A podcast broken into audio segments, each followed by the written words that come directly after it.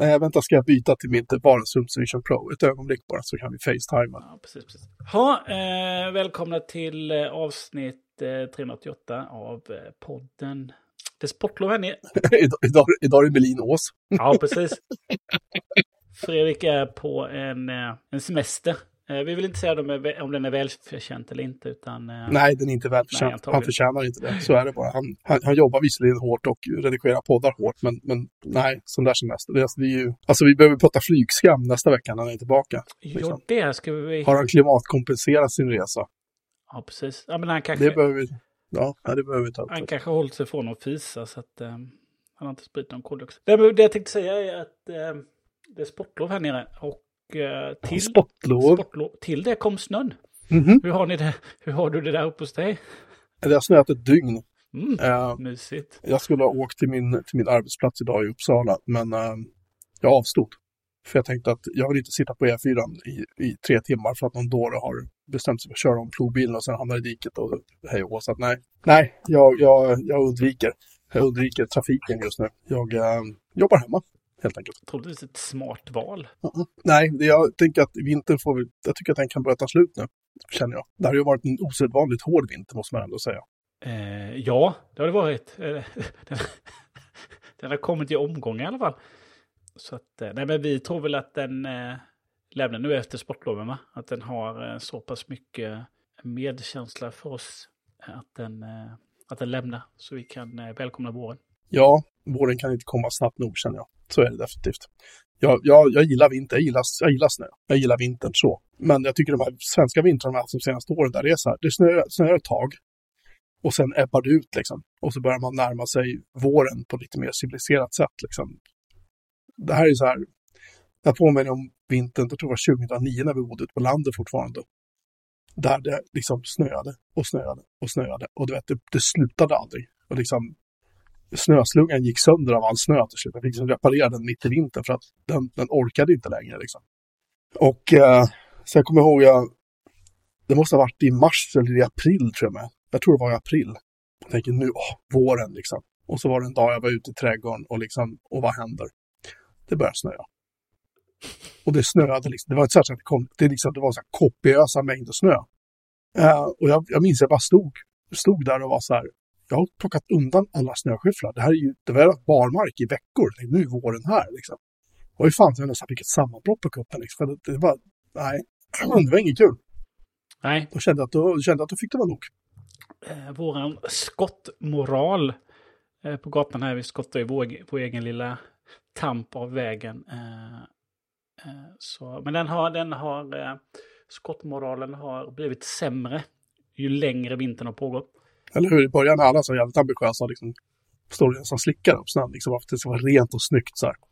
Och sen efter fem, fyra, fem veckor när snödrivorna börjar liksom närma sig gångbanan mer och mer och mer. det finns ingen plats kvar för snön längre. Då är det som att, nej men det är bara fem centimeter, det skiter vi i. Nej, Ja, det får vara. nu efter sista som kom här, eh, ja, kom för några dagar sedan, då tänkte alla, ja men det där smälter bort. Så att eh, det var ingen som skottade. Eh, jo, det var nog ena grannen skottade undan lite bara på uppfarten då. Men sen gjorde vi ingenting mer, utan sen har vi kört då, plattat till ordentligt. Eh, sen kom det lite plusgrader, eh, precis, precis ovanför nollan där. Eh, så det började smälta. Och sen blev det kallt igen. Så det blev hårt. Och sen kom det ju nysnö då, eh, natten till idag. Eh, som var då tung och blöt. Så då fick vi, då, då gick vi i alla fall många ut och rensade undan det där sista lagret av hård, tung, jobbig snö som blir rätt spårig. Då. Eh, men det som ligger under får ligga kvar. Eh, så hoppas vi att, eh, att det snart blir lite plusgrad igen. Här nere kan du få ligga kvar då i, eh, i ett par dagar till. Sen är sportlovet slut och då behöver vi inte det. Jag vet inte hur länge vi kommer att ha snö kvar här. Men det, jag vet inte, det var ju på väg. Allting, nästan allt tröade ju bort. Liksom. Snöhögarna började sakta men säkert tyna bort. Så var det så här, ja, ja, nej. Och så igår kväll tror jag det började komma lite grann så här. Eller nej, igår på dagen började det komma lite grann. Och igår kväll snöade Och i morse så var det så här, jaha, jag får nog ta fram snöskyffeln liksom. För jag måste skotta mig ut ur lägenheten liksom. För min dörr vetter ju ut mot Ja, en liten gångväg. Ja, som mina grannar och jag har liksom. Separat. Åh, jävlar i min låda. Nej, det var inget roligt. Mm. Eh, något som är roligt däremot, det är ju att få gin. Ja, berätta. Jag har gin i mitt glas nu, men det, det är en vanlig Tankery. Jag förstår, men Tankery är ju en väldigt trevlig vardagsgin. Mm. Det, vet, det, har vi ju det har vi etablerat i den här podden och eh, i det verkliga livet. Så är det ju bara. Det, det är ju den trevligaste vardagsginen man kan dricka. Den och vanlig jävla Schweppes bara och en citronskiva. Och liksom, det räcker. Den är, det är som att dricka läsk nästan. Um, nej, jag, eh, jag fyllde ju år förra veckan och uh, en av presenterna från mina kollegor, uh, Jenny och Jonathan, var en flaska Roku. Gin, en japansk gin. Som är, har en ganska speciell smak sådär, men den är väldigt god. Den är lite svår att blanda bara, men den är... Eh, fan vad god den är. Den, den, den, den, jag, jag blandade två stycken nu i helgen. Och, skulle, och så tog jag en först. Jag blandade den som jag blandade med Tanqueray typ. Och det blev en riktig rackabajsare kan jag säga. Mm. Eh, så att, då, då, som jag skrev på Mastodon, att nej, jag får nog blanda en lite mindre potent eh, gin och tonic nu nästa jag tar här. Liksom. Alla, varför då? Varför då? Det är så här, inte slösa på finginen liksom. Det är så här, nej. Jag försöker bygga upp en ginsamling liksom. Mm. Så nu har jag den och så har jag den här Stockholms eh, brännvins någonting, vad de heter, deras gin då, har jag i, i mitt skåp. Så jag ska, vi att köpa en flaska varje månad, så jag kan liksom alternera mellan dem. Mm. Jag ser att det är någon som har registrerat domänen roko.nu. Är det så? Mm. Däremot så... Jag, min, jag minns att Rookie var någon sorts mediaspelare, var det inte det? Ja, kanske då. Men det känns som att det är en... Det, Där. det känns som att de ligger någon sån... Eh, företag ligger bakåt den här ska vi se. Den har ju då inslag av grapefrukt, rosor, enbär, korianderfrö, kardemumma och färska örter. Och som Systembolaget då lägger till. Används som drinkingrediens. Torrt och bra liksom. 361 kronor på Systembolaget. 43 procent. Det, det är bra karat i den. Den är riktigt, riktigt, riktigt nice. Faktiskt, jag rekommenderar den varmt. Helt enkelt. Eh, Ja, precis. Drack vi inte den hemma hos Fredrik när vi satt och drack upp och försökte tömma hans barskåp? Var det den tror Jag du? minns inte. Det var lite dimmigt sådär framåt eftermiddagen. Efter vår fruktlösa jakt på en tunnbrödsrulle så, så var jag tvungen att dränka mina sorger. Det gick som det gick. Så var det. Eh, det är något, ett bolag som heter Kelly AB som har registrerat den spännande domänen. Men där finns det... Där har de ju en, två, tre, fyra drinkrecept. Ett för varje säsong. Jaha, sådär. Så har de eh, Rocco Vinter 75.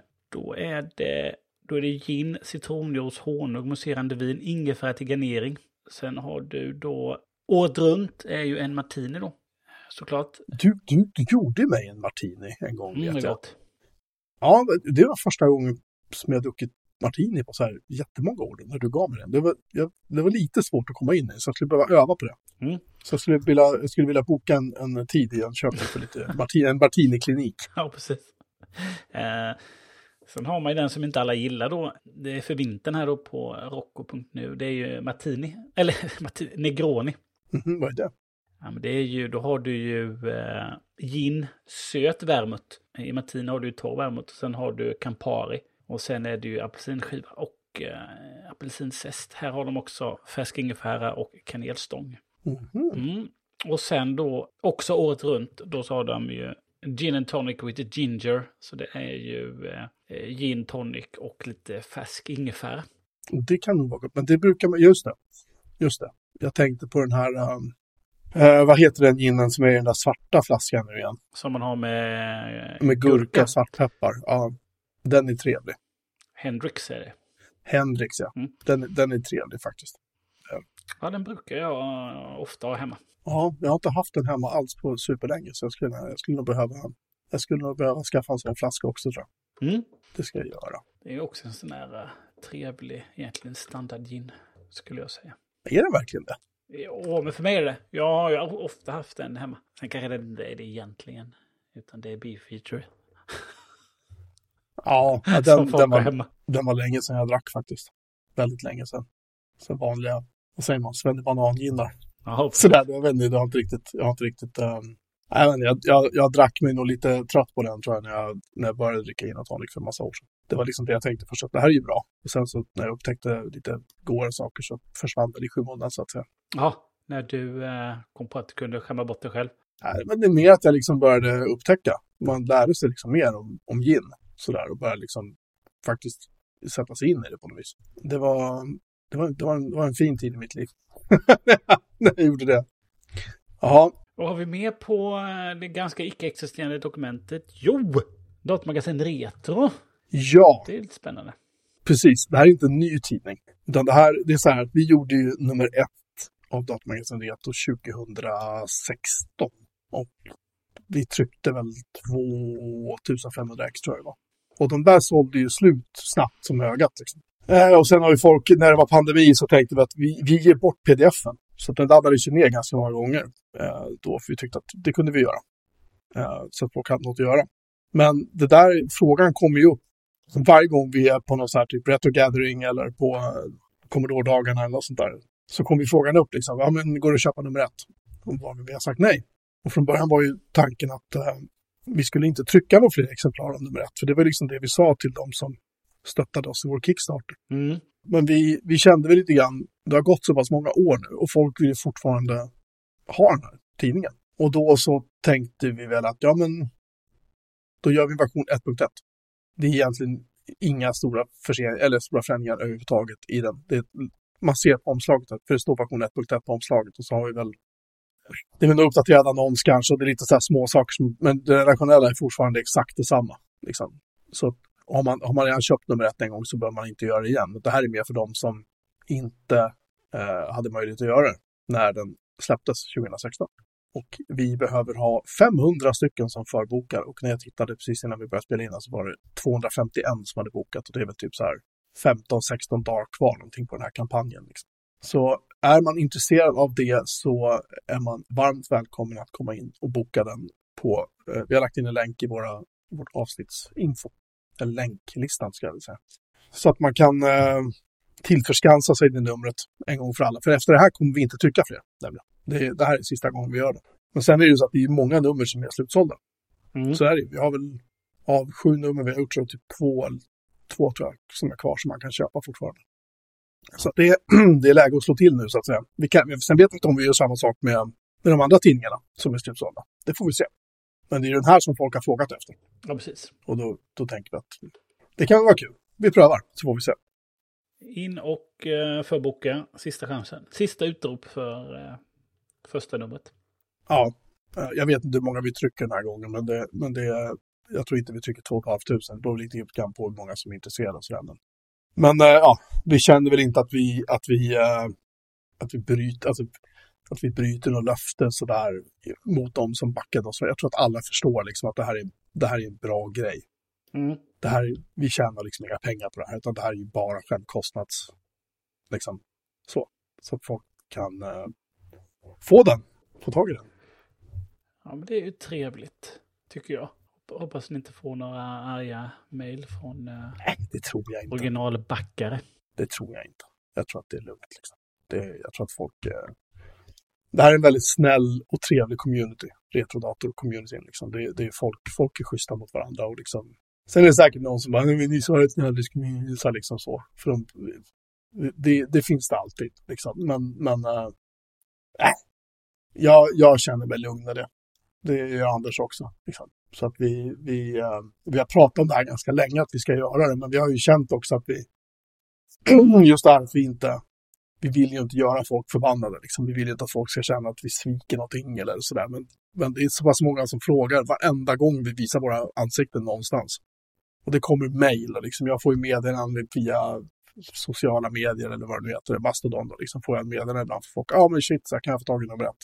Har du flera? Jag, jag har gett bort, själv har jag gett bort alla nummer av nummer ett jag hade förutom ett. Till folk som inte fick tag i det. Ja, precis. Så du har behållit ditt eget? Jag har behållit ett ja. ex för att ha som referens. Trots att jag har den som pdf så vill jag faktiskt kunna bläddra i den. Liksom. Så, så att jag, jag har gjort vad jag kan. Men jag känner mig någonstans att, att uh, jag, jag, tycker att det här är en bra grej. Liksom. Jag, tror att det här, jag tror att folk kommer att uppskatta det. Jag hoppas det i alla fall. Ja, men hoppas på. Jag instämmer. Jag står bakom. Det är bra. Och det finns ju som tidigare, vi har ju lagt till eh, massa roliga t-shirts och andra prylar nu i shoppen också om man vill köpa.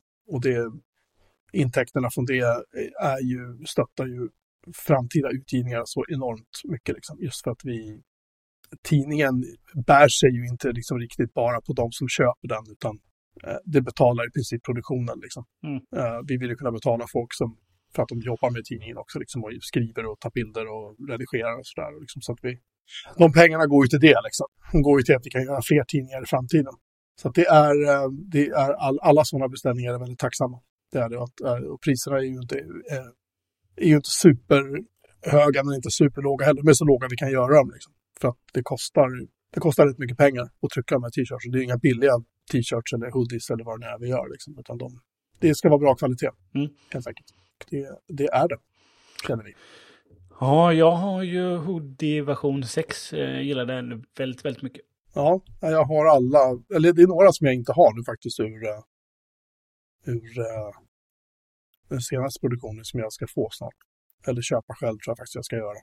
Jag tänker att det, jag vill inte belasta liksom, belasta kontot med gratis grejer till mig, utan det, jag ska betala för dem som alla andra liksom.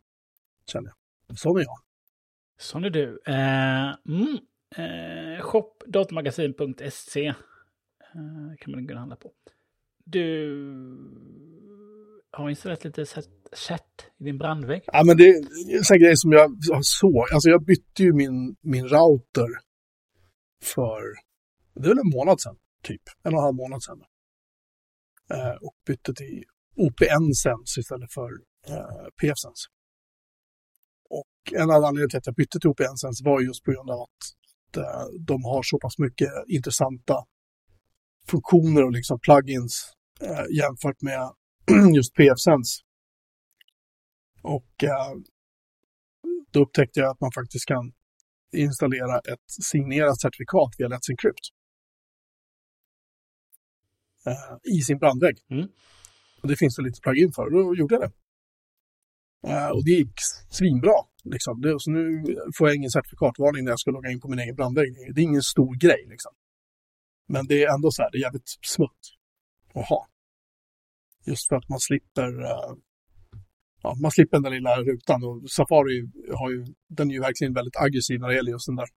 Du har ingen cert, det här är farligt, wow, liksom. Så. Ja. Du kan dö, typ så. liksom. Exakt. Um, så då kände jag väl att, uh, ja. Jag gjorde det. Det gick bra. Det funkar alldeles utmärkt. Och överlag måste jag säga att OPN-sens, det som är lite skönt med den är att man... För PF-sens är det så att det kommer en uppdatering om året. Liksom. Om man inte betalar för massa support och sånt. Men i det här fallet så... Um, OPN-sens ju mycket mer aggressiva med att uppdatera, inte bara liksom plugins och sånt, utan också själva eh, kärnan i liksom. Modermodemet i brandväggen. Operativsystem och sådana prylar. Um, vilket är jävligt nice. Så att det är ju um, extra, en extra anledning till att faktiskt köra den. Liksom. För man har alltid den senaste koden. Man behöver inte sitta och vänta ett helt år på att något ska fixas, om det är en exploit eller om det är någon, bara en bugg eller vad det kan vara. Liksom. Så, um, ja, jag är jävligt nöjd. Jag överhuvudtaget, jag tänker inte på att den sitter under mitt skrivbord. Liksom. Den är tyst och den bara funkar. Så uh, svinnöjd är jag faktiskt med. Riktigt, riktigt, riktigt nöjd. Så det är verkligen någonting jag kan, jag kan rekommendera å det varmaste. Det är så du önskar att HomeKit eh, skulle vara? Det bara funkar? Ja. Nej. Ja, men jag, jag, jag, så att vi pratade om den här sensorn som jag köpte förra veckan. Vi, vi har ju pratat om det här, att det, det, är ju, det är ju lite buggar i HomeKit. Det har inte jag riktigt märkt förut, för jag, jag har ju bara styrt lampor och sånt med den. Liksom. Men nu när man kopplar in sensorer och ska styra att den ska slå av och på lampor och sådana prylar. Då märker man liksom att de här grejerna, det här är inte riktigt, det här är inte riktigt färdigt. Ibland så är det så, som du säger, ibland så, när man, man har ju ställt in på att du ska stänga av lampan efter fem minuter. Liksom. Och ibland gör du det. Men det är också väldigt ofta som den inte gör det. Liksom. Uh, och man går förbi och man ser den jävla lampan lyser och man tänker snart, snart släcker den säkert. Men det gör den ju liksom inte, utan det bara fortsätter. Det är lite frustrerande. Mm, då får man släcka det själv. Jag vet det, men jag ska inte behöva göra det. Nej. För att det, det är ju Apple, det är, it just works. Va? Du. Mm. Eh, jag, jag satte en, eh, en, ett Ikea sådär uh, uttag som man kan slå av och på. Mm.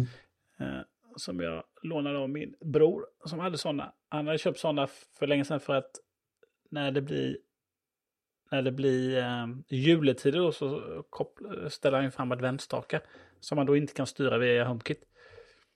Nej. Och det tyckte han var jättejobbigt, så då köpte han eh, två sådana pluggar. Eh, så att det täckte, eller tre, som täckte de fönstren han hade. Och nu var ju, eh, är tillbaka med sin, sin vanliga belysning och där sitter det ju Ikea ljuskällor. Då. Eh, så det gick jag förbi honom, var där hemma, då sa han, men låna en. Eh, och då kopplade jag den till, eh, till min kaffebryggare. Så att idag var jag och lämnade bilen på service vid sju och tog bussen hem och Eh, sen när jag gick det sista från hållplatsen så satte jag igång eh, kaffet.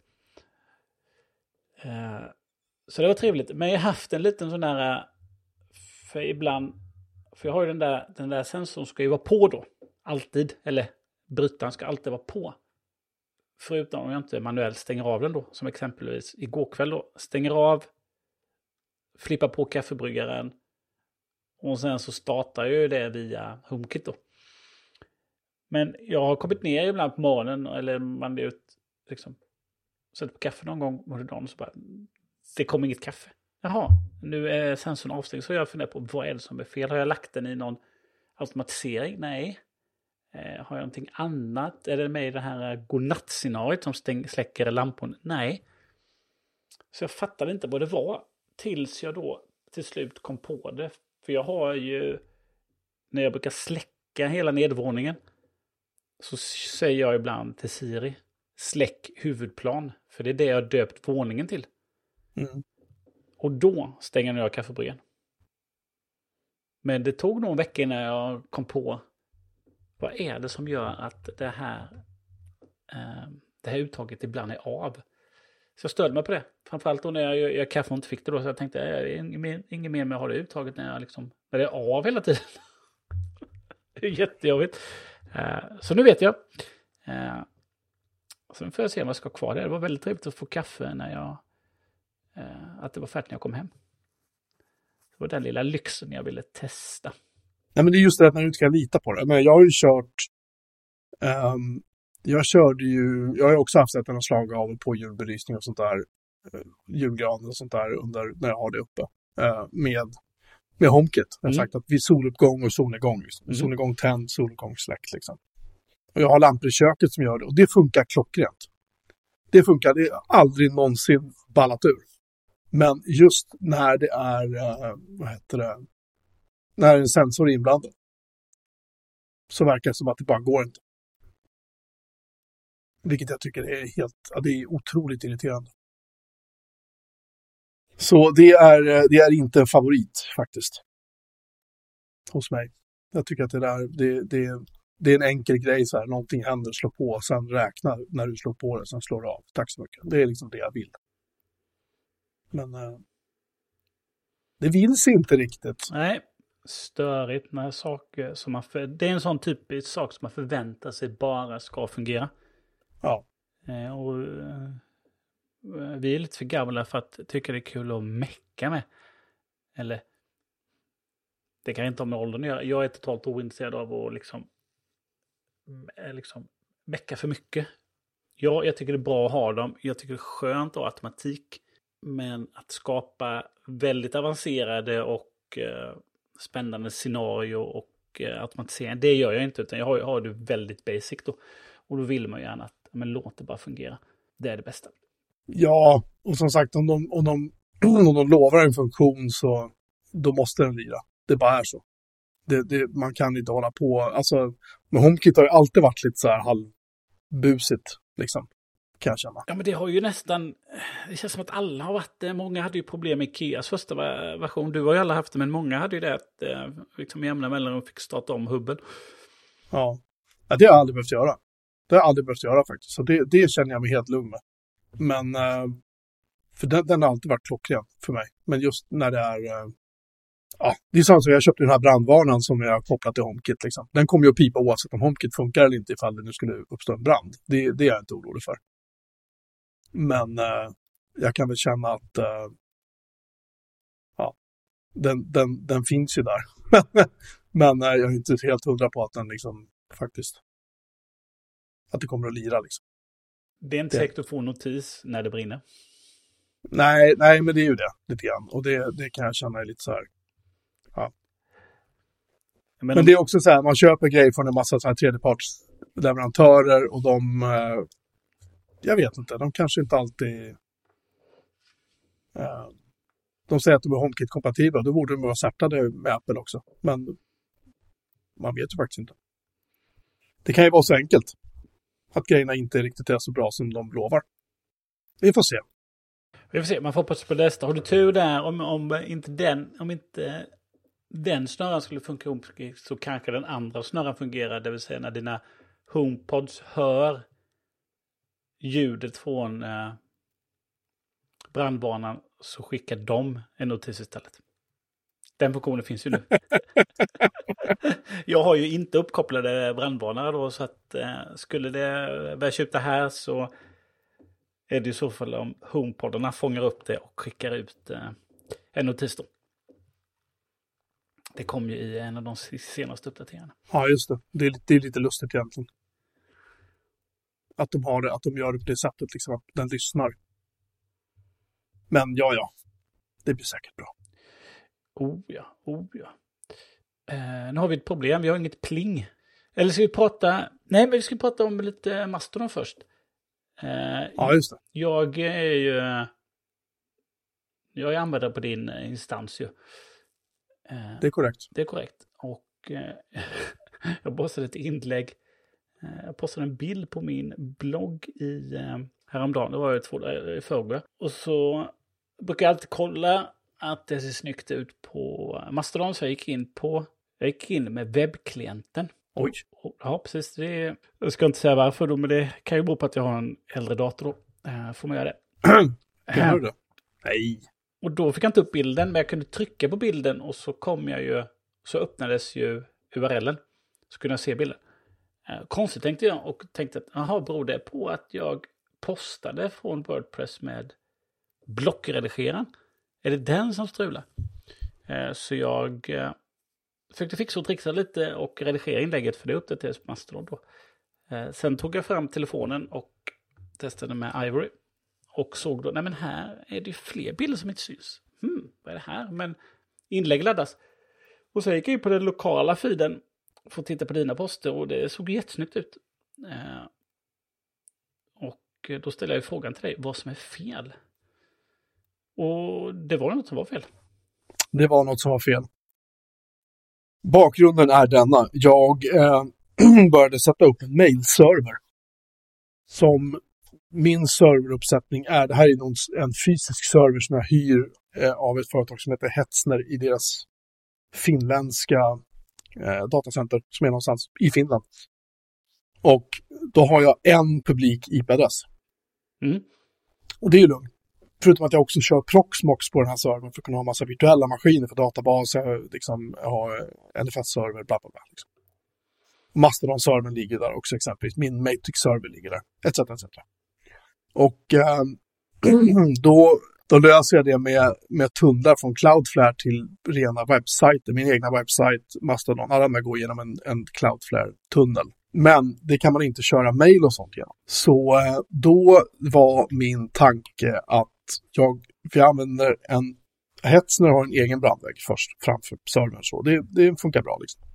Och sen har jag också en egen brandvägg på min Proxmox-server då som är någonting som heter IP-table som har funnits i Linux sedan jättelänge. Och då var min tanke att jag skickar trafiken till mailservern eh, går från den publika IP-adressen som min Proxmox-server har, går in till den här virtuella maskinen där mailservern kör och då säger jag åt IP-tables att skicka den trafiken vidare, så kallad port forward. Mm. Problemet är bara det att när jag gjorde det, eh, och det, jag ska också förklara att alla de här virtuella maskinerna då, när de ska typ hämta uppdateringar och sånt, så kan de inte göra det via Cloudflare-tunneln, utan Cloudflare pratar ju bara med webbservern.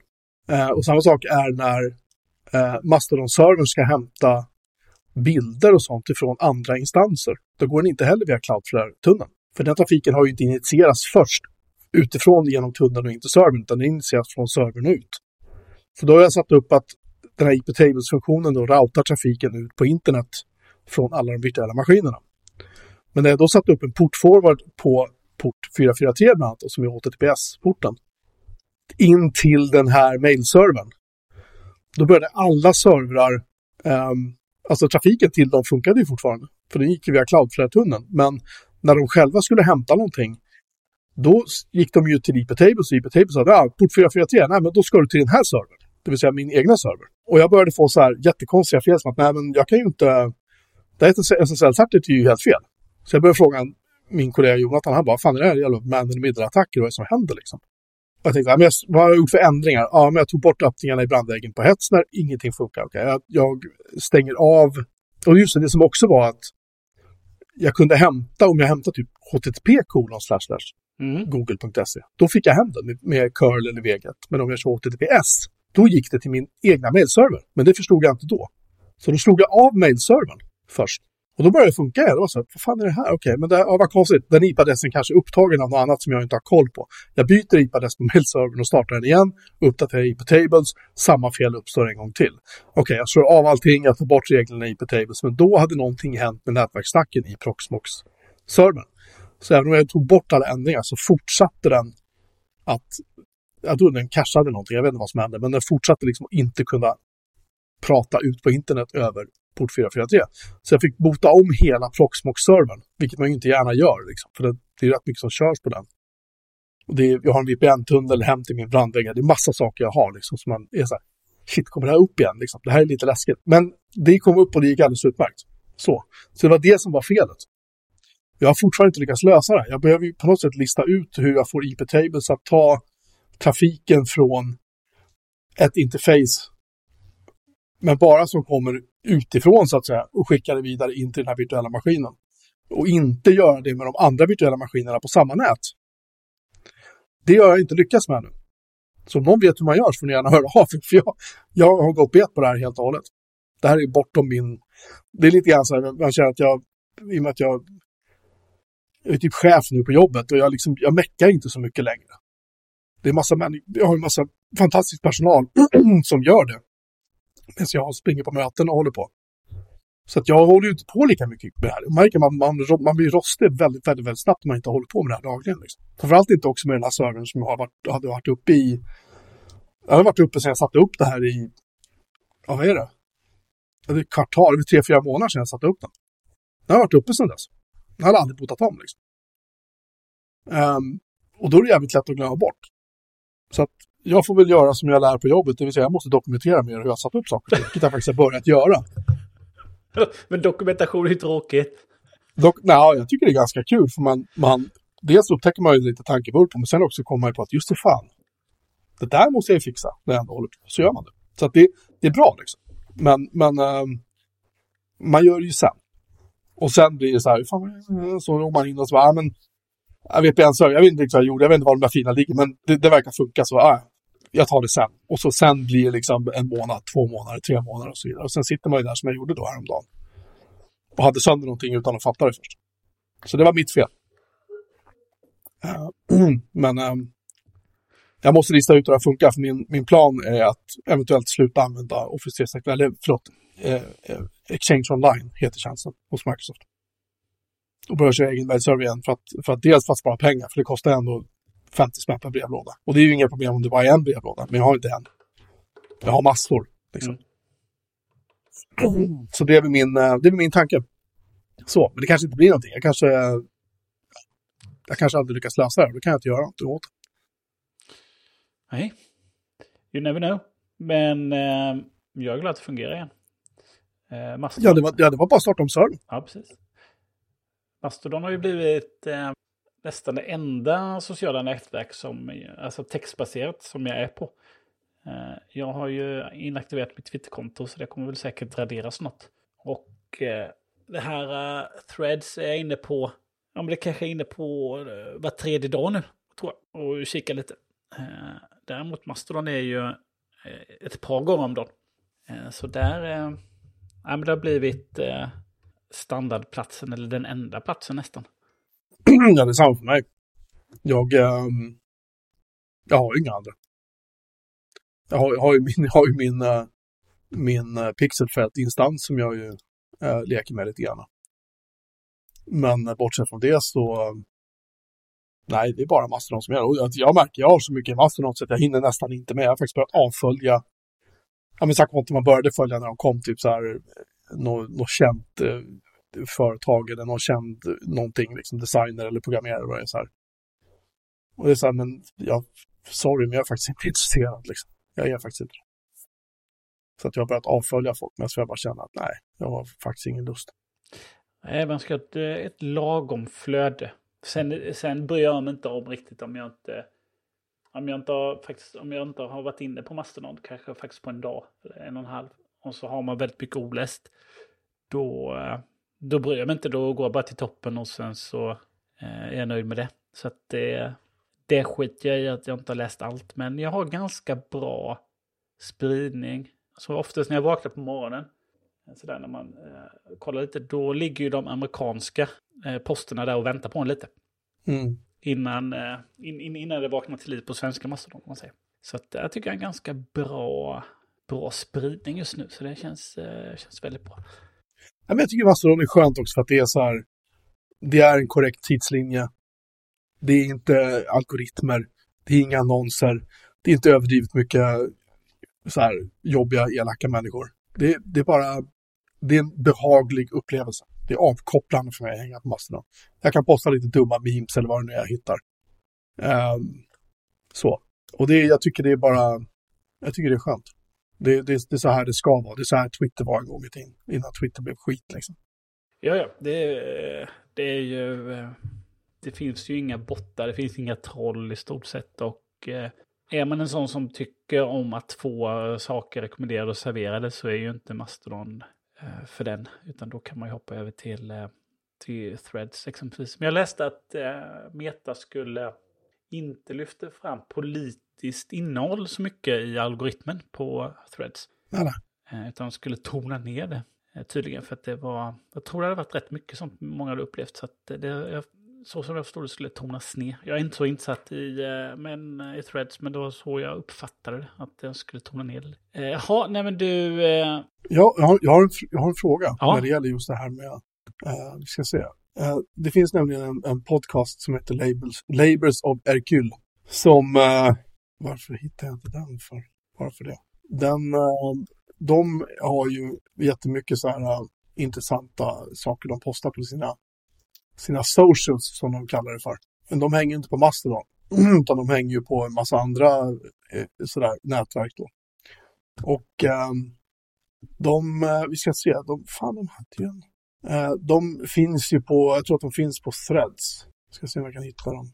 Mm, de finns där. Ja, du hittade dem. Mm. Vad är det? Threads.com va? Mm. Det kan man lita på. Precis. Eh, den här vill jag följa från Mastodon. Mm, det går inte än. Nej, det var det jag skulle fråga, för jag hade för mig att det gick.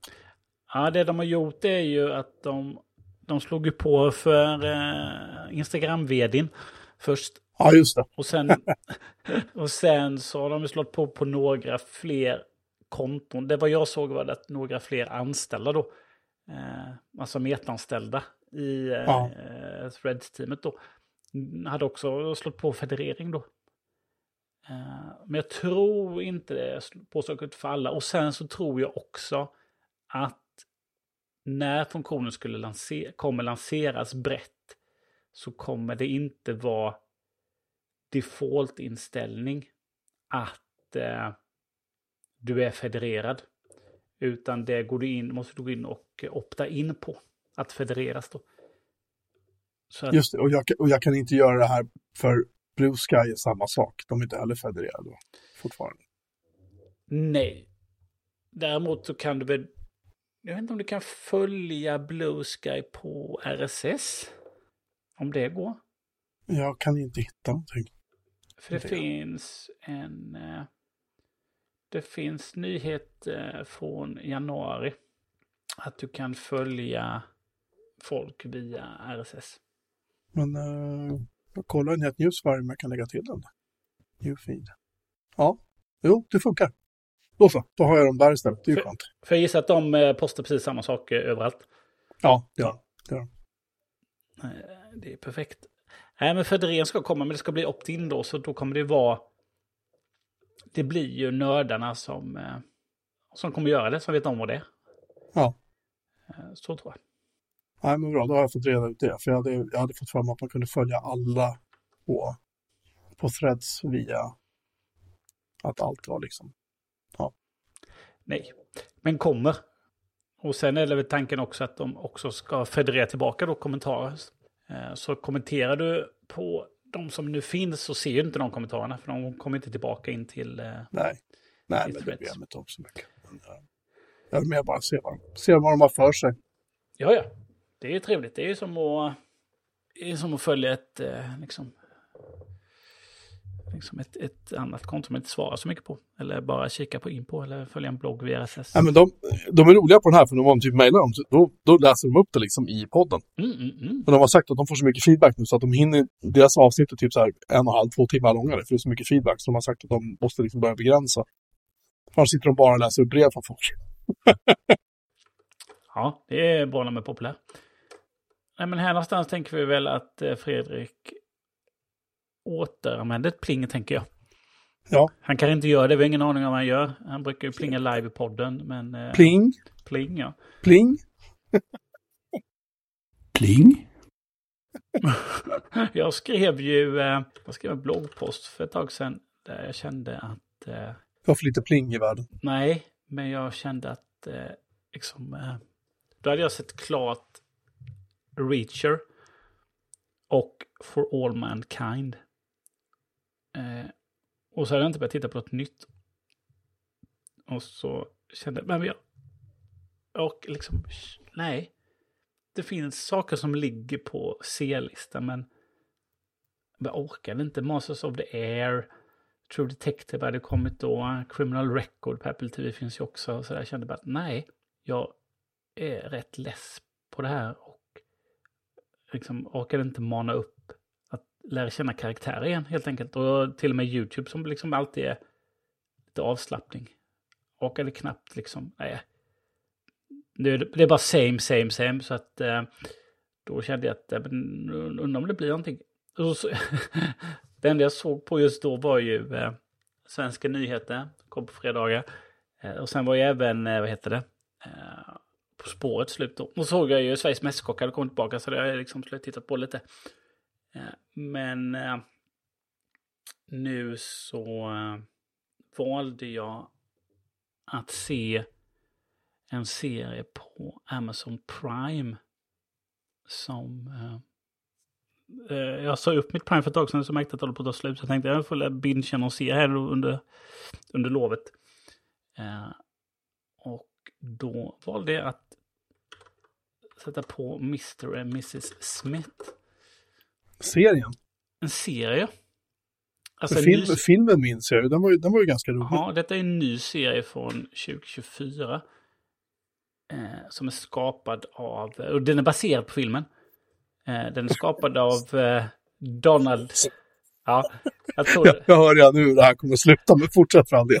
Nej, det har inte, det har inte varit så mycket. Men den, eh, den är skapad av eh, Donald Glover som också spelar eh, en av eh, huvudrollerna då. John Smith, alltså Mr. Smith. Och så är det eh, Maja Erskine, Erskine, Erskine, hur hon uttalar sig, eh, som spelar eh, eh Jane då, Mrs. Smith.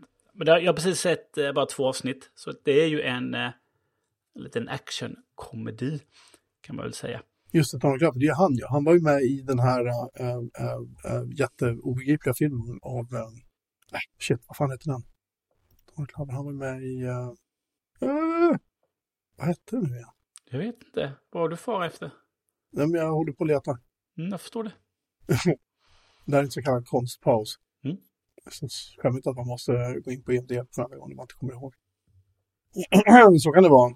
Han, ja, dels var han ju med i Solo av Star Wars story men det, det kan vi ju glömma bort kanske. Ja, det var inte så konstigt ju. Nej, det var... Men det här var ganska bra i och för sig som uh, Lando. Han dog ju förresten, han som spelar Lando Calrissian. Mhm, Uh, jag har inte haft koll fan, fan heter han nu ja? Han var med i Rocky också. Det står helt still på mig idag som vanligt. Jag vet inte varför. Billy D. Williams. Så var det. Mm, En, en bra karl. Sen var han med i The Martian. Där var han bra. Men den filmen jag tänker på. Tänker jag på fel film nu kanske?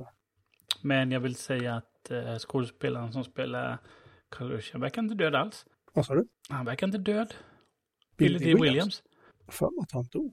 Ja, jag har jag i Wikipedia som min sanning. Och enligt Nej, men jag kanske säger, jag kanske säger, eh, jag säger nog, jag tänker på fel person. Mm. Jag tänkte på Carl Weathers, han som spelar Apollo Creed. Han, han, nej förlåt, han var med i, ehm, i ehm, han var ju med, han var med i Happy Gilmore. Han var med i Mandalorian. Det är därifrån jag tänker, förlåt, han spelar inte alls Lando Calrissian. Jag tar tillbaka igen. Ja, Fredrik har mycket att klippa den här veckan.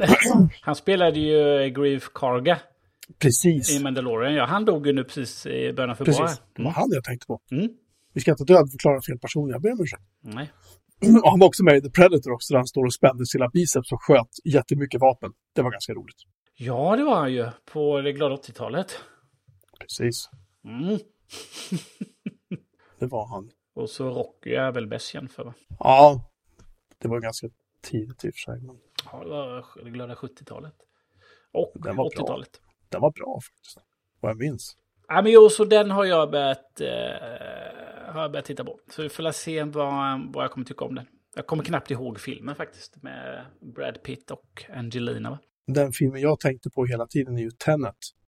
Men det var inte, eh, det var inte Donald Glover som var med i den, utan det var John David Washington. Ja, precis. Jag tänkte helt fel där. Mina filmskills är lite, lite slitna. Jag har inte sett så mycket på film på ett tag nu, så jag måste jobba, jobba upp det där lite grann. känner. Men i alla fall, Mr. och Mrs. Smith-serien då. Eh, det är lite spännande. Mm, den är ganska långsam. Eh, sen gör eh, vår egen eh, Skarsgård, den äldre av de yngre, det vill säga Alexander Skarsgård, gör en liten kort roll som eh, han blev mördad precis i inledningen. Men han fick vara med. Ja, han var med. Han är tydligen då också en Mr. Smith då, fast eh, eh, blir tillsammans med sin eh, Mrs. Smith dödad då, antagligen av sin egen uppdragsgivare då. Och så rekryteras eh, de här två nya då. Mhm. Så jag gissar väl någonstans att de ska försöka ta sig ur det här på slutet. Det är väl en gissning.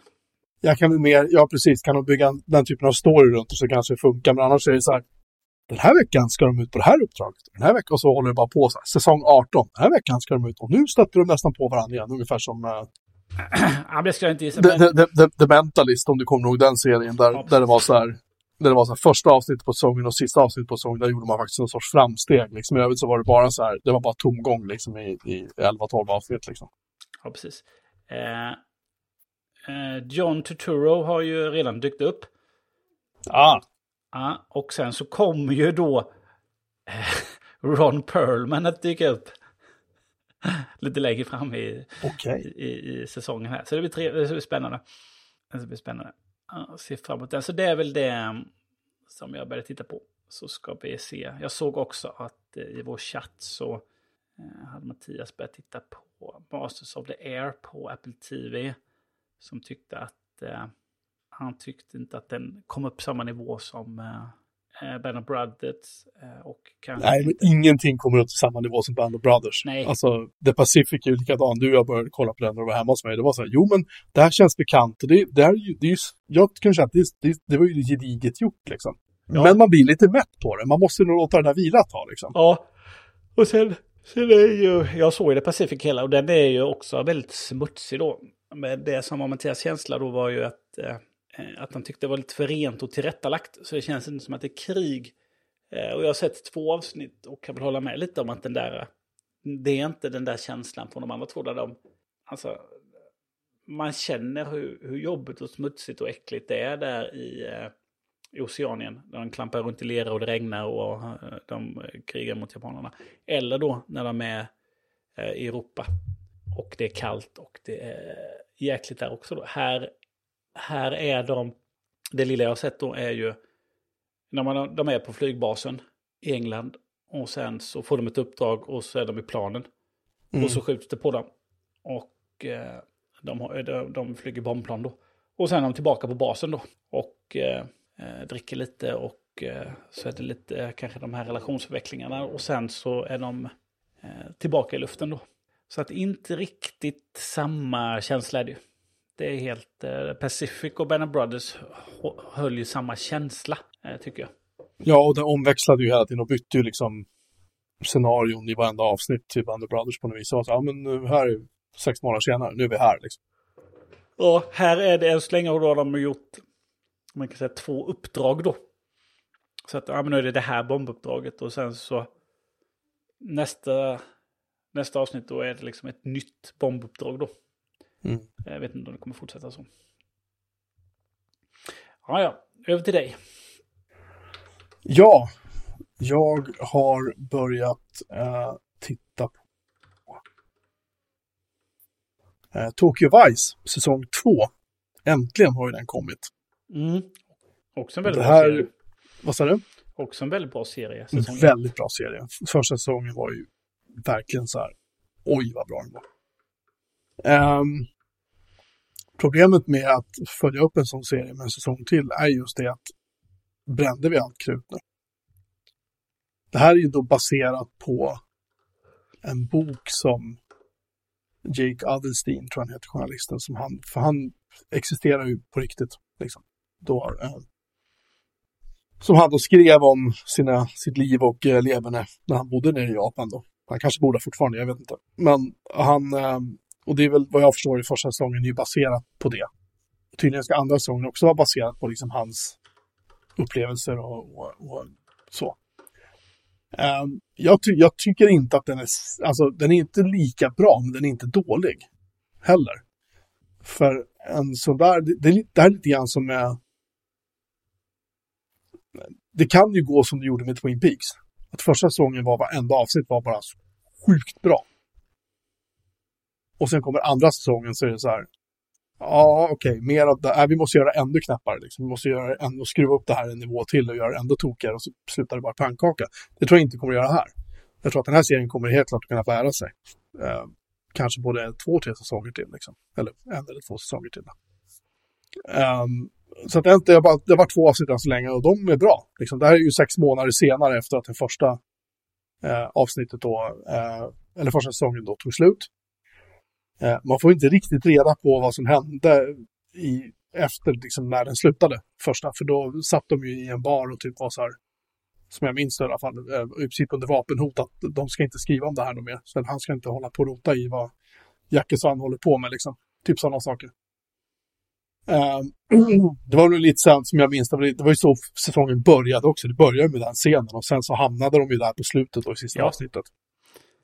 Eh, man får inte riktigt reda på hur, hur det löste sig, men att han är typ helt jävla blåslagen i början på andra säsongen då. Han låg på stryk helt enkelt. Ganska mycket stryk. Men det här ska utspela sig flera månader senare, som sagt, och eh, han håller sig undan från allt vad Yakuza och de heter. De, eh, eh, han, han, har, ja, han har fått klart för sig att det är ingen bra idé att han, att han, eh, att han eh, rotar i det där, för då kan det hända hemska saker både med honom och med hans familj liksom, hemma i USA. Då. Eh, Men eh, sakta men säkert så börjar de ju komma tillbaka och börjar ju krypa in sig här att de kan ju inte släppa det här. Liksom. Mm. Så eh, vi får se vart det tar vägen. Jag tycker de två första avsnitten har varit bra som sagt. Eh, absolut ingenting att klaga på. Men de kommer eh, ett avsnitt i veckan eller? Jag vet inte riktigt. Jag tror det. Det är väl lite grann som med, med ehm, True Detective säsong 4 liksom. När det har gått fem avsnitt nu. Ehm, jag hoppas vi kunna summera den nästa vecka. Om det nu blir, om det bara är sex avsnitt. Jag vet inte hur många avsnitt det kommer att vara. Men, men ehm, jag läste ju om serien, om True Detective, om fjärde säsongen då innan den kom. Eller dels innan jag kom och sen innan jag började titta på den. Så var det lite grann att, ja men dialogen är fånig och manuset är lite fånigt och gud vad de pratar hela tiden och bla bla bla bla bla. Så liksom. Eh, jag håller inte riktigt med om det. Jag, tyck, jag tycker att den är, är... Första avsnittet kanske var lite stirrigt sådär. Liksom. Ehm, det är ganska mycket som händer. Men så här fem avsnitt in måste jag säga att jag tycker den är skitbra. Så. Mm. Så får vi hoppas att eh, sista avsnittet inte, inte bränner allt det krutet liksom som de samlar ihop. Men jag, jag än så länge tycker att den funkar skitbra. Den är otäck. Eh, jag hoppade till både en, en och två gånger i soffan när jag sett de här första fem avsnitten. Um, det bygger upp en jävligt skön mystik liksom. Sådär. Så man kan välja, antingen kan man välja att tycka säga att nej gud vad fånigt, eller också kan man faktiskt köpa det liksom och säga att det här är, det här är bra. Liksom. Mm. Och jag, jag väljer att köpa det. Japp. Ja, det är helt rätt. Det är sex avsnitt och det sista kom eh, 18 februari. Ja. Eh, det Tokyo är Vice är tio avsnitt och Ja. kommer hålla på till och med 4 april. Nice. Eh, så det Det är kanske också, är vår med lite tur. mm, också ett i veckan. till våren så sammanfattas eh, Tokyo Vice. Eh, med betyg. Ja. Nej, jag, eh, jag vet inte vad man ska se på sen. Liksom. Det- Jag har ju bara HBO Max kvar. Liksom. Det, är de, det kommer ju en ny, ska komma en ny Beck-film såg jag. jag kanske får eh, trösta mig med den. Jag vet inte. Mm, Där för- kom inspelningens första gäspning och det var faktiskt Christian som stod för den idag. Ja, precis. Jag hoppas ju på säsong två av Severance. Ja, den ser jag fram emot. Det är nästan så jag kan börja prenumerera på Apple TV Plus bara för att se den. Oh, ja. Men det är samma sak där. Hur, vi vet ju hur säsong ett slutade. Mm. Och det, det var ju en cliffhangers, cliffhanger liksom. ja. Och det kan de ju, den, den kan de ju liksom på något sätt sopa ihop på ett, två avsnitt i säsong två. Men sen då? Vad händer sen? Och så vidare. Det är det som är det, är det, som är svåra här. Hur ska det här bli liksom bra? Eh, det får vi se. Men den, den det var ju verkligen en av de bästa serier jag har sett. Jäkligt bra var den. Mm. Väldigt, väldigt, väldigt eh, ja, välskriven, välspelad, alltihopa liksom. Så ja, den som lever får se. Ja, vi har ju väntat länge nu. Det har väl säkert varit lite... Jag gissar ju att eh, strejkerna ställer till lite för dem. Ja, det var det nog. Annars måste jag säga att den, inte tv-serie, men film som jag väntar på helt klart är ju Dune del 2. den skulle väl komma snart va? Mm, på bio? Den kommer 28 februari, så det är inte långt kvar. Nej, Då det är nära nu. Ska jag boka en biobiljett. Mm. Christopher Walken är med, bara en sån sak. Oj, oj, oj, oj, oj, oj, oj, oj. Det är det ju värt att, att se den på Fan bio för. bra. Stellan Skarsgård är med igen förstås, han spelar ju Vladimir Harkonnen. Nej, den ser jag fram emot sjukt mycket. Jag Ja. och min uh, yngsta som började se, eh, inte på tal om med Dennis Villeneuve, utan eh, så började vi se på Interstellar nu här i helgen. Mm. Eh, men det var så lång och han blev trött så vi ska se klart det. Men han, han frågade mig, vi satt i soffan, och sa han så pappa, får jag svära två gånger? Jag sa ja. Och så sa han, fan vad jag älskar den här jävla filmen. Han, han, har, eh, han har sett den, vi har sett eh, Arrival än så länge. Jag tänkte se om vi kan se någon av Blade Runner-filmerna också. Se vad han tycker om dem. Börja liksom skola honom korrekt nu i, i filmen. Liksom. Ja, precis. Leva på hoppet. Ingen av mina andra barn har varit intresserade av mina filmer. Liksom, så att jag tänker att, eller de filmer jag gillar. Så att han kanske, han kanske är liksom mm, den sista, sista hoppet. Last hope. Last Hope. Ja, men den är ju... Det är en film man kommer se många gånger. Oh ja. Jag har sett första Dune, alltså jag såg ju Dune, David Lynch Dune har jag ju sett 50 gånger säkert, minst. Och den här uh, Dennis Villeneuve, hans uh, Dune har vi sett, jag vet inte, 10 gånger säkert. Mm. Och jag tänker även på uh, Interstellar. Kommer, är ju också en film Oh, jag ser ja. många gånger. Den är ju, det, det är ju en mastodontfilm liksom, det går inte att komma ifrån. Dels, alltså sen är det ju vetenskapligt jävligt intressant också, men det är ju det är en fantastiskt vacker film. Och som min son sa ju, så att den är så stor, den är så bred. Det får plats så mycket, det är så här, för att de utnyttjar ju verkligen widescreen. Det är ju precis som Dennis DeVille gör. Så. Han utnyttjar ju också, det är ju så här när de är ute och går i öknen, liksom, så man ser en liten prick som går i sanden någonstans. Liksom, för det är så, man ser bara massa sand och ser man en person som går. Det är samma sak i Interstellar när de passerar Mars eller Jupiter eller vad det var. Då är det liksom en, en, en bild på planeten, den tar upp hela bildytan och sen ser man en liten prick som rör sig liksom över skärmen. Det är rymdskeppet liksom. Det tar några sekunder innan man upptäcker det, men det var så perfekt liksom. Jag gillar verkligen sånt. Jag är en sucker för så här snygga, väl, eh, alltså snygga, välkomponerade filmer liksom på alla sätt och vis. Mm. Ja, den, är, den, den är bra. Mm. Ska vi hålla det där för idag eller? Ett så kallat eh, kort avsnitt. Det blir ett kort avsnitt. Skönt. Ja, ska gå och lägga mig och sova. Ja, vem ska inte Se om jag hittar någonting intressant att titta på på YouTube. För att jag, de flesta av YouTube-kanalerna jag har följt har jag faktiskt tagit bort nu. Sen som jag har följt i åratal för jag känner att det här är inget kul. Nej, Då är det samma skit om och om, om igen. Nej, det här, är- nu är jag less liksom. Ja, men det är ju bara, det, till slut blir det ju bara samma, samma. Ja, Eh, så är det ju. Eh, följer man tech-YouTube, hur många telefoner kan vi eh, recensera hur många klipp om eh, Macbook, iPad etc. kan man göra. Till slut blir det liksom det samma. Hur många, hur många minimalistiska skrivbord kan man se? Och eh, liksom, hur många elbilstester kan man se? Eller vad du nu är, hur många recept kan man se? Jag, har in, jag följer inga, ja, Snazzy Labs följer jag fortfarande, men jag tittar nästan aldrig på dem.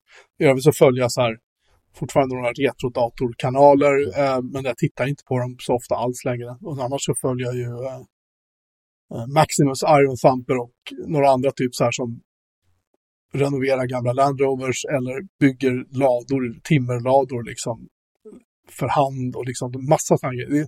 Sånt, sånt tycker jag är avkopplande att titta på liksom. Men eh, sen är det ju så här en massa, det är ju massa så här podcast, eller massa, massa YouTubers som är så här, nu ska jag starta en podcast, nu ska jag göra det här, nu ska jag göra det här. Plötsligt blir det bara, nej men det här är inte kul längre liksom. Det, det, jag, jag, jag kom hit för att jag ville se det där som du gjorde. Och nu gör du inte lika mycket av det längre, för du gör en massa andra saker istället. Och då, då tappar de mig i alla fall. Jag vet, det kanske är jag som är otroligt förändringsobenägen liksom. Men man får väl rösta med, rösta med pekfingret helt enkelt och klicka unsubscribe. Ja, och jag tänker väl att eh, de ser nog det på sin statistik när, eh, när saker inte funkar, att de måste förnya sig då. Eh, det ser de nog väldigt tydligt. Men såklart det kan ju drabba de som varit med länge och vill ha liknande content hela tiden då. Men, eh, ja, men så är det ju. Det är ju eh, vissa saker, vissa kanaler kan man använda för att söka information. Att eh, nu vill jag ha ett recept eller nu vill jag ha, nu, nu ska jag köpa en tv så nu så tittar jag väldigt mycket på det. Men däremot då liksom följa tech-kanaler blir ju mm, liksom, det blir bara samma, samma hela tiden. Det går ju bara runt. Och man märker ju att det blir svårare för dem att liksom, hitta på saker också. Framförallt när det inte kommer några technyheter, då blir, är det ju som svårast för dem. Det är ju nu alla plockar fram sina videos eh, som har börjat dyka upp hos mig ibland då. Ja men eh, Macbook M3 tre månader senare. Ja ja, det var... Eller hur? Ja, okej, okej. Check. Det är mycket sånt som har dykt upp hos mig. Ja, men sen har ju han, eh, Huvi, han som har Huvis garage. Han eh, skilde sig och träffade en, en blond fotomodell istället som också håller på med, jobbar som bil-youtuber eh, eller någonting sånt. Och de har ju startat ju en ny kanal då som heter Good Morning YouTube. Och hur vi ska Garage ska man ha klart för sig att de har ju, han har ju liksom, ska jag säga, han har en och en halv miljon eh, prenumeranter. Och varje video han gör är liksom, det är miljontals views på dem. Mm. Liksom. Och titta på de sista han har gjort så är det ju, normalt sett så brukar han ju ligga på så här typ 5, 6, 700 views, 1000 views lätt. Men nu sista är det så här, det börjar ramla neråt 500, 400, 300. Sen startade en ny då kanal som heter Good Morning YouTube ihop med den här äh, kvinnan då. Och de har så här 50 000 eh, subscribers och det är typ så här 14 000, 15 000, 20 000 views per avsnitt liksom. Och man märker så här när, de, när det inte går något bra, det, ibland så har de så här, något annat, om det handlar om bilar, då helt plötsligt dubblas tittarsiffrorna. Men annars är det så här, äh, ja, det är bara trams liksom då, då får han 10-15 000 views liksom. Det är bara tidsfråga innan han lägger ner det där. Men, men äh, om verkligen försöker diversifiera sig, försöker få fler views på andra kanaler och bla bla bla och hitta andra kanaler liksom för att synas och höras och sådär. Men problemet är att som sagt de, de, de tappar ju fokus på det de faktiskt blev kända för. Och en, en, sånt exempel är han Sean James som eh, en kanadensare som han som, han som typ bygger timmerstugor liksom för hand uppe i vildmarken uppe i Kanada liksom. Och han har, han har lämnat stan liksom. Och han, hans kanal, han sa, hans filmavsnitt kunde ju vara så här en timme långa, liksom, två timmar långa ibland. Han bara, han sa, han pratade aldrig. Och sen startade han en andra, en andra kanal då, där han pratar. Och det blir så här, mm, mm. Jag kan kolla någon gång ibland så här. Nu har han ju en podcast och han har en massa andra grejer han håller på med. Och nu har han ju inte publicerat några avsnitt av sin huvudkanal. Det var ju liksom månader sedan han gjorde det sist. Så de, de dödar ju liksom, och de skyller lite grann på att nej, men vi tjänar inga pengar på det här längre. Liksom, och det, bla, bla. För YouTube betalar inte så bra. Nej, taskigt liksom. Jag tycker det är trist bara. Men som sagt, jag har jättemånga, jag har tagit bort över hälften av mina subscriptions som jag har på YouTube bara för att jag liksom inte jag är inte intresserad längre. Så. Det är lite trist, men så är det. Ja, men det, så blir det ju. Saker förändras. En som har lyckats bra tycker jag ändå och eh, eh, skapa lite nytt och ändra fokus. Det är ju ändå en av de som jag följer så är, har det varit Marquez då som ändå Mhm. startade upp sin elbilskanal. Sen har han ju liksom 800 000 prenumeranter. Det är ju skillnad mot 18 miljoner var på den andra. Men han har ju liksom ändå... Han har ju ungefär miljonen och över det ibland eh, på sina videos då. Och så gör han dem lite enklare. De är liksom inte överproducerade utan det är mycket iPhone-filmat också då vissa av dem. Så att, eh, Men det gör ingenting. Så länge innehållet är intressant så skiter väl jag i det. ja, Slut, liksom. och sen har ju sin podcast och så, här, men det blir ju det, blir inte, det är såklart inte samma tryck på den vanliga kanalen. Eh, men det kanske han inte behöver. Han verkar klara sig bra ändå. Ja, ja. Han klarar sig jätte, jätte, jättebra. Så är det. Han behöver inte trycka ut videos hela tiden. Eh, som eh, LTT gjorde ett tag då det bara drällde ju även i huvudkanal. Oh, ja. Med det sagt så eh, Ja. säger vi bara tjing eller? Vi säger tjing och eller ja, innan vi säger tjing så säger vi tack för att ni har lyssnat och vi hörs igen om en vecka. Då förhoppningsvis med alla tre igen så det blir någon ordning på det här. Ja, det är inte säkert det avsnittet kommer ut. Nej, Nej han har lovat att han ska klippa här fast han är på semester. Jag, jag har inte vågat fråga så här, har du din dator med dig? Ja, men det För tror då är jag nog seriöst, då är det nog seriöst fel på honom ifall han har det. Ja, men frågan är ju om vi har lyckats spela in okej. Han, eh, våra inspelningar är ju- är normalt sett bara backup. Alltså är det? Jag trodde, jag, trodde att, jag trodde att han hade en backup på ifall våra inspelningar gick åt skogen. Nej, så kanske det är, men jag tror att han använder de andra egentligen. Bra Ja, fråga, det kanske han kan svara på nästa vecka. Vilka inspelningar använder han egentligen? Det skriver vi upp i vårt avsnittsdokument för nästa avsnitt. Ja, Bra precis. Hur idé. går det till där bakom kulisserna? Ja, men eh, från oss alla till er alla då. Eh, tack för att ni har lyssnat. Ha en bra vecka. Så hörs vi igen om en vecka. Tjing! Tjing!